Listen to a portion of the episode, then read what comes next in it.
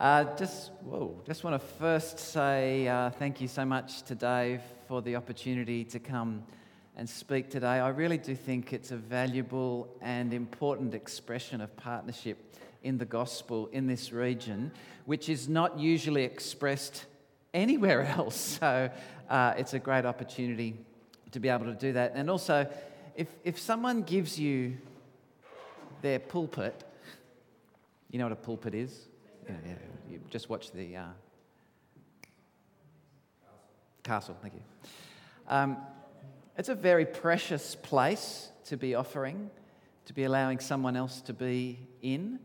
And so I just want to thank uh, Dave for that. I, I think that possibly that being here in the pulpit might give me a good chance of being on his Harley. I just ask him for that, we'll see which is more precious to him when I ask him at the end of the service. We'll see. um, but uh, just say, it was a, uh, we had church this morning, and uh, one of our one of the guys from church uh, spent some time in Pakistan recently, and he uh, is running the Word of Life ministry. And really fantastic stuff that he talked about, and was sharing how he went and spoke at their church for 45 minutes and thought that was stretching it. At the end of it, the guy was a bit disappointed at, uh, at him and said, Hey, we're serious about the Bible. You should be going for at least two hours. So I know, we're exper- I know you are serious about the Bible. So 6.45 we should be finished. Is that all right? Anyway. Um, it's also the first time I've ever used my iPad preaching. And so it's an experiment. And I thought, if I'm going to experiment anywhere, it's here because I'm going to go afterwards and be all right. So, um, I've forgot my Bipper thing. I remember at, uh, when I was in primary school, um, I was really conscious of how my writing in my book would just slowly get messier and messier, and I would get a bit lazier, more and more lazy. And I just think, no, I, I'd write at the top of the page the words new life and this would be the, the, the point for me to say, I'm going to be better from now on. I'm going to be neat in my writing. I'm going to really listen to what the teacher's got to say. Well, if you were to look at my exercise book, you would see every 15 pages or, that, or so it says new life, because I'd always need to have a fresh start. I'd always need to start again. I'd have great intentions, but they wouldn't last all that long.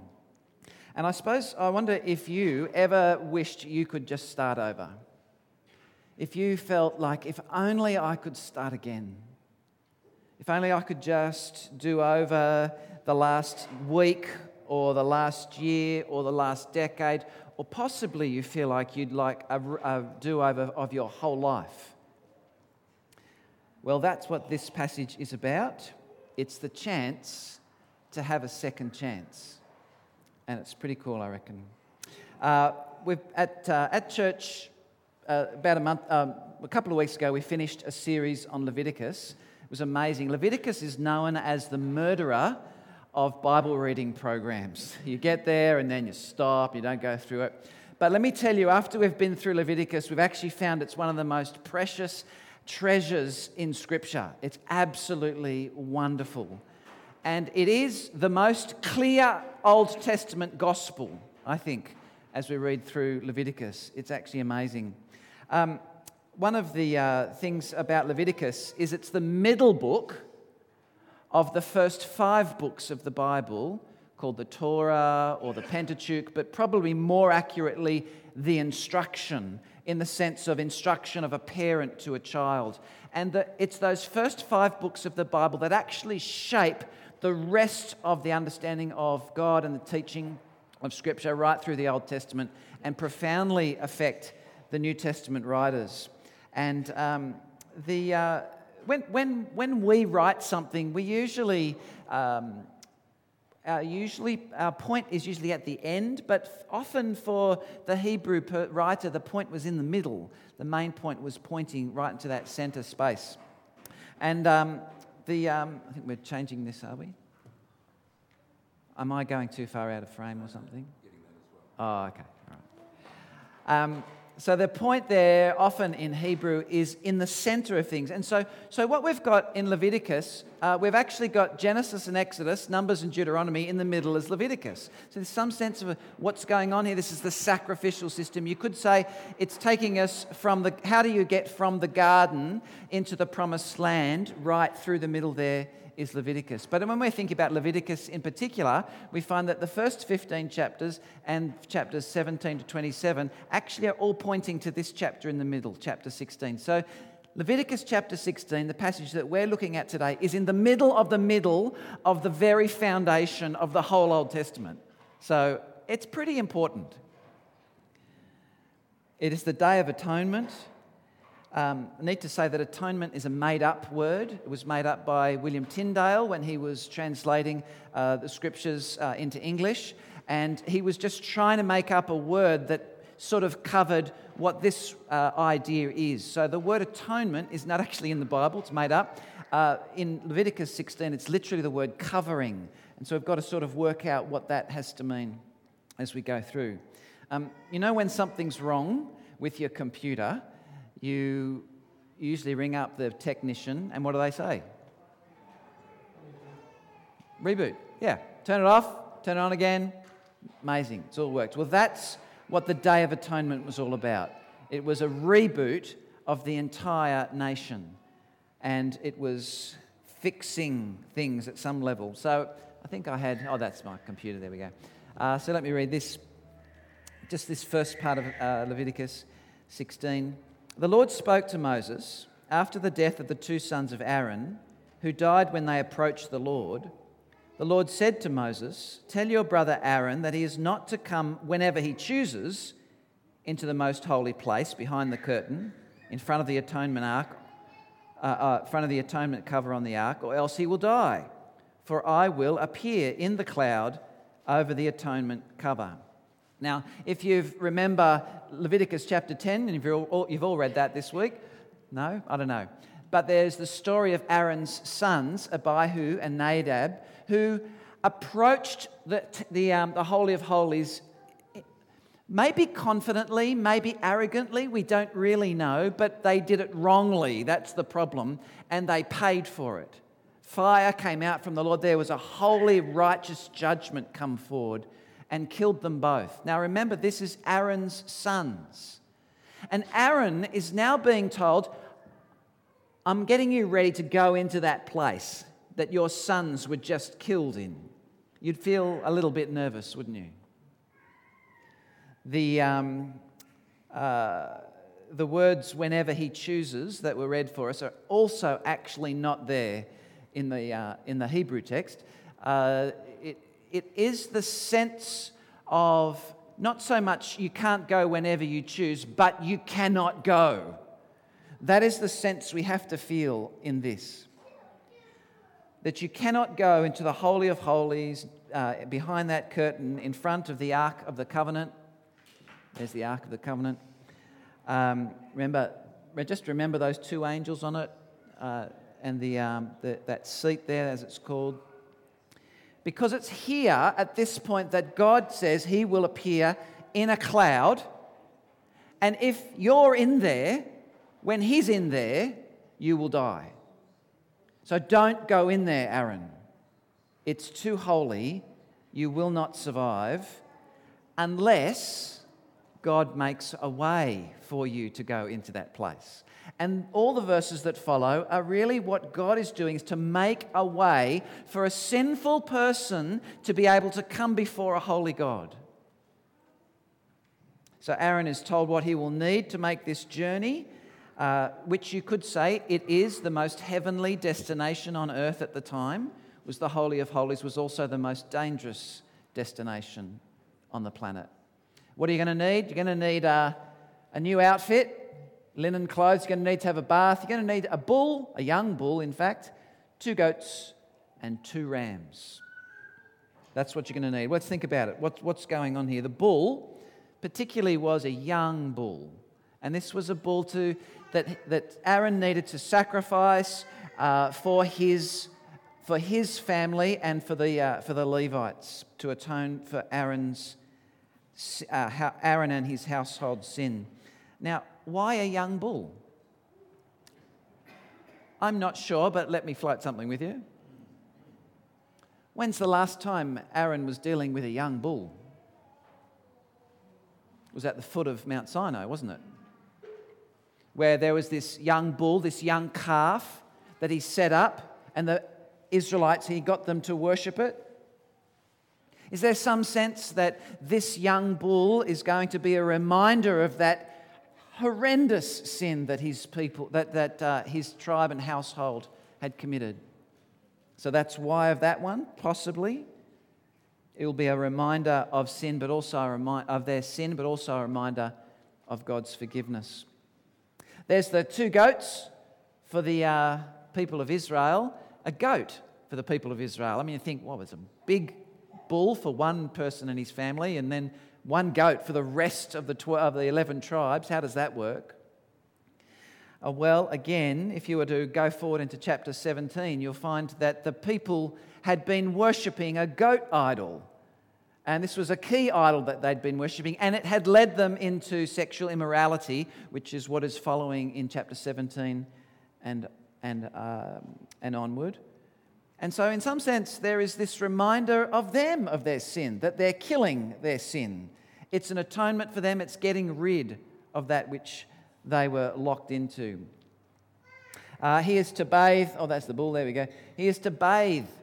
He is to put on these linen garments and he is to bathe. Uh, this full linen outfit, a tunic, a sash, a turban, uh, even underwear, special underwear, had to wear.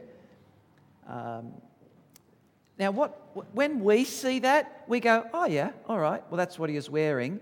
But what we see him wearing, the rest of the people would have seen what he's not wearing. Because what he normally would have been wearing is more royal garb. Um, a, a, breastplate with uh, jewels upon it and all sorts of a nice coloured turban and coloured. Now he's dressed as a slave. So, for some reason, he needs to change his clothes. He is going from being royal to a slave as he comes in to the Holy of Holies. Because you don't rock up to God, you know, with all your great stuff on and say, Look how great I am. When you come before God, who is royal, you come before him humbly. And then Aaron was to go in, in behind the curtain to the Holy of Holies, right up to the cover of the ark, and with a censer pumping out smoke now, why smoke? Why all this smoke? Well, again, let me put it like that. um, this was a smoke screen between him and God, literally. It's, this was the initial holy smoke, I think you put it, that there was this uh, division that when God looked down, he saw smoke. He didn't see, it, so it was a covering of Aaron. Aaron was to take the blood of the bull and the goats and flick seven times onto the cover of the ark. Why seven?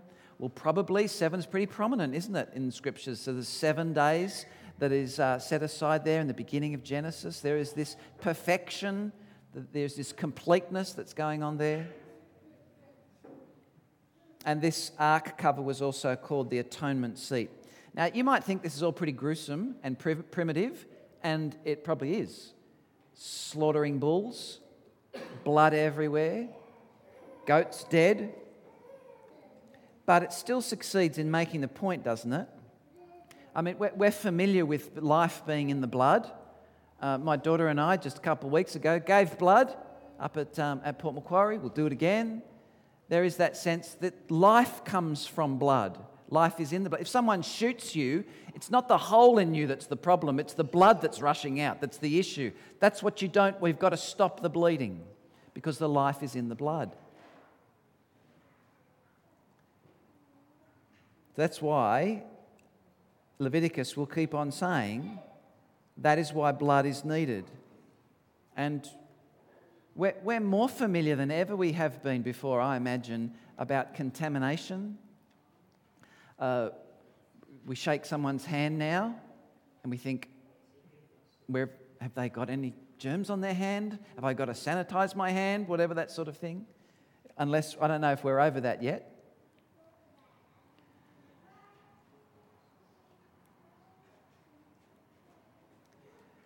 Death for Israel made things unclean. And uncleanness needed to be dealt with. And there was a build up over the year of uncleanness because of death, and that needed to be dealt with. And the way you deal with death is you rub life into it. Hence, the blood was to be rubbed into the, uh, into the, whole, into the Holy of Holies, into the covering of the ark. And uh, the Day of Atonement was like the day that you do a spring clean. You know, you clean every day, I imagine, um, a little bit anyway. But then there's the bits behind the places that you don't clean that really begin to build up. You need to spring clean that. You, have a, you pull everything out, you wipe it all out. Well, that's what's happening on the Day of Atonement. So, along with the priests and the people, the Holy of Holies, the tent of meeting, and all of this, everything was atoned for. It's the great reset. But Aaron is not finished yet. There's this other goat. So, remember, there's two goats. One goat gets slaughtered, and its blood, with the bull's blood, is offered. The other goat, though, is different.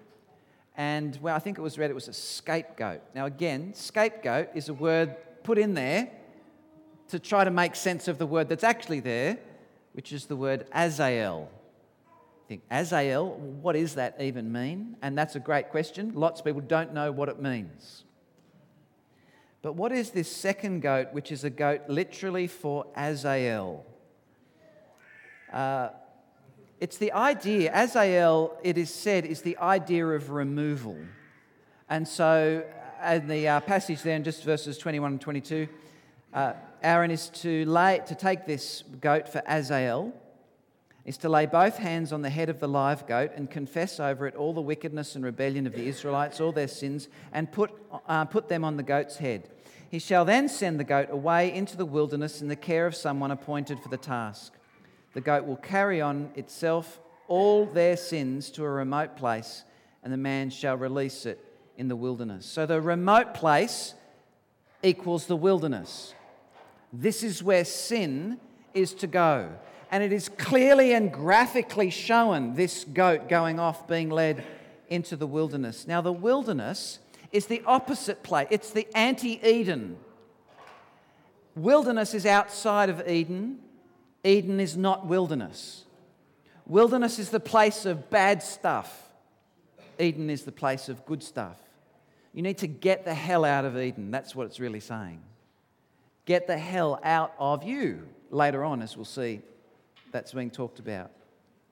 And our tradition says that if this goat was to wander back into the, um, into the uh, camp, the kids would throw rocks at it and, and get it to go away get, get, get rid of that goat. Really graphic picture of getting rid of the sin.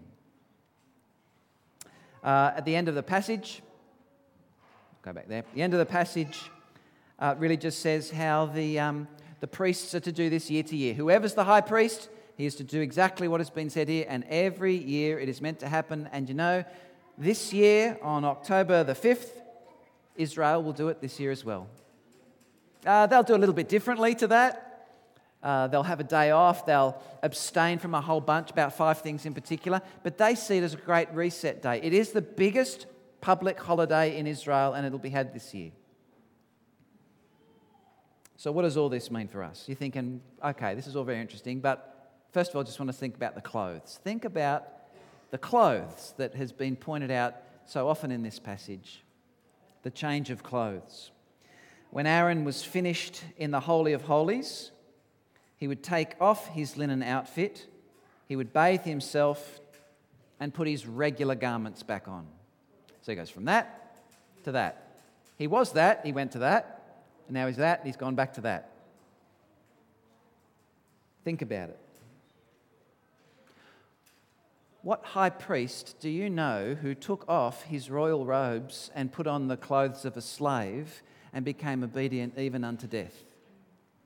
The Lord Jesus. There's a picture there, beginning to picture this. He did not account equality with God something to be grasped, but made himself nothing, taking the very form of a servant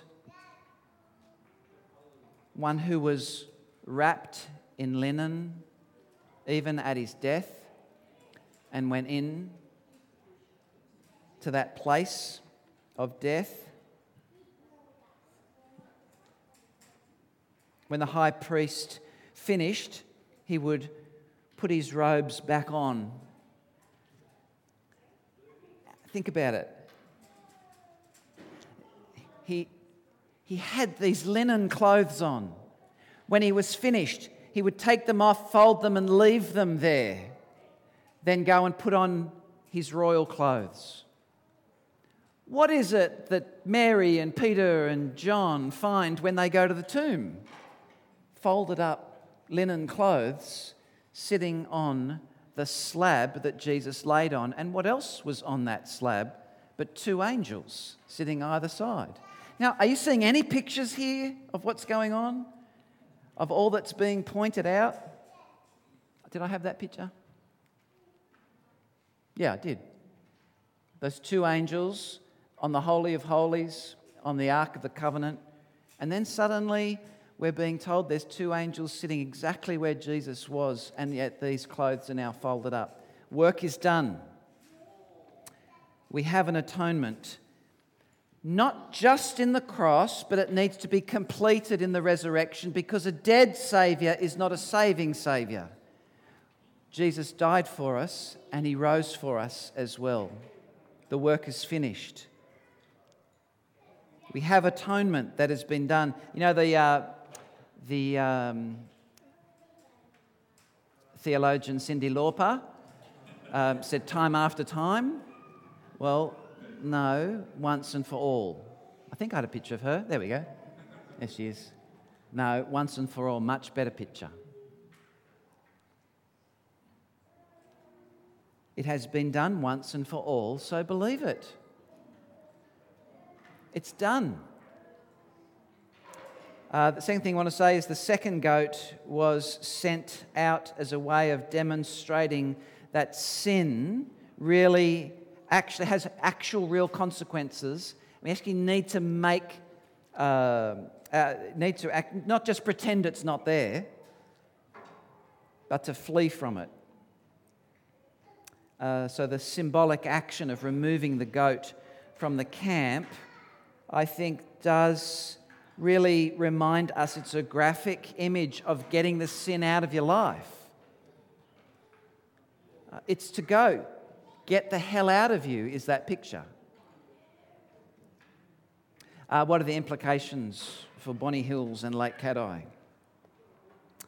Well, I think the amazing thing is this um, the cross and resurrection, the, uh, the Day of Atonement back there in Leviticus 16, it covered and dealt with the Israel, with the people of Israel.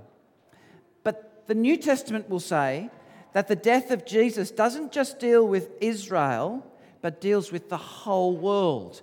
Paul will say that God was pleased to have all his fullness dwell in him, and through him to reconcile to himself all things. The whole cosmos gets reconciled in the cross and resurrection.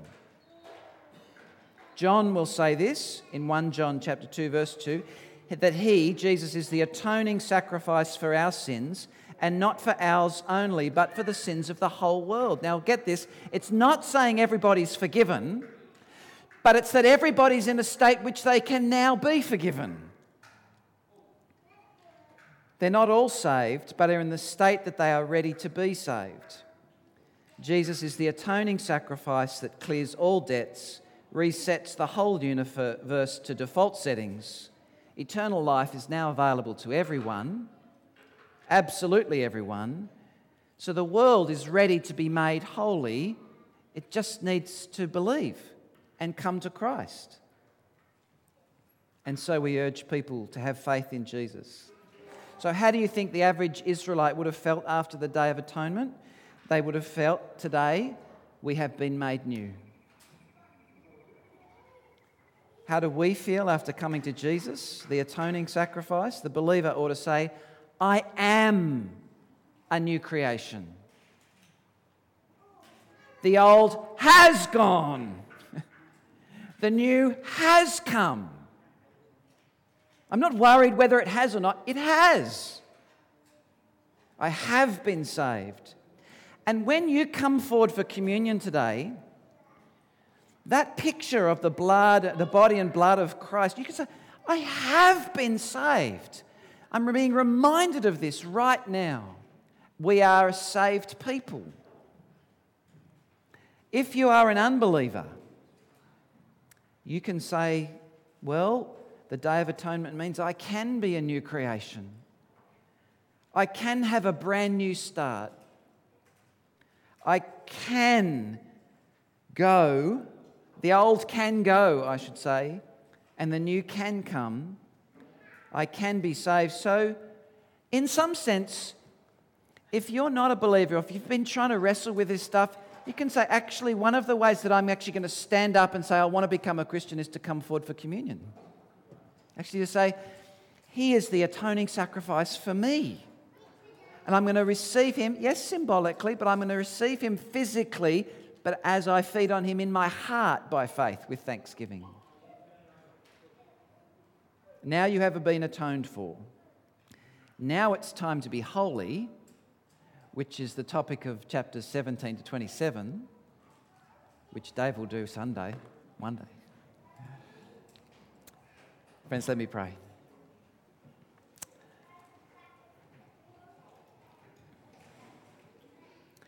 Uh, loving and heavenly Father, we thank you for the picture of atonement in the Old Testament. And we praise you, Lord God, for the images we see, the wonderful images of your preparation for the Lord Jesus walking out of that tomb. And we thank you, Lord, that as Mary and Peter and John, as they ran to the tomb and looked in and they saw the linen cloths lying there, job was done. There is a place now where the whole universe has been reset where we can now come by faith and be forgiven.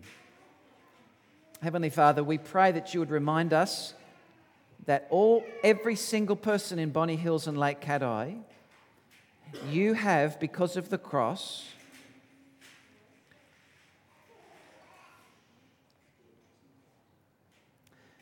you, you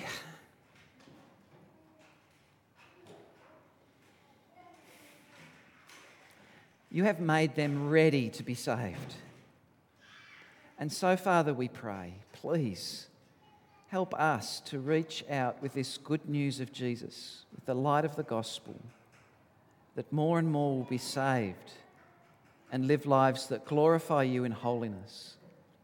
And we pray this in Jesus' name. Amen.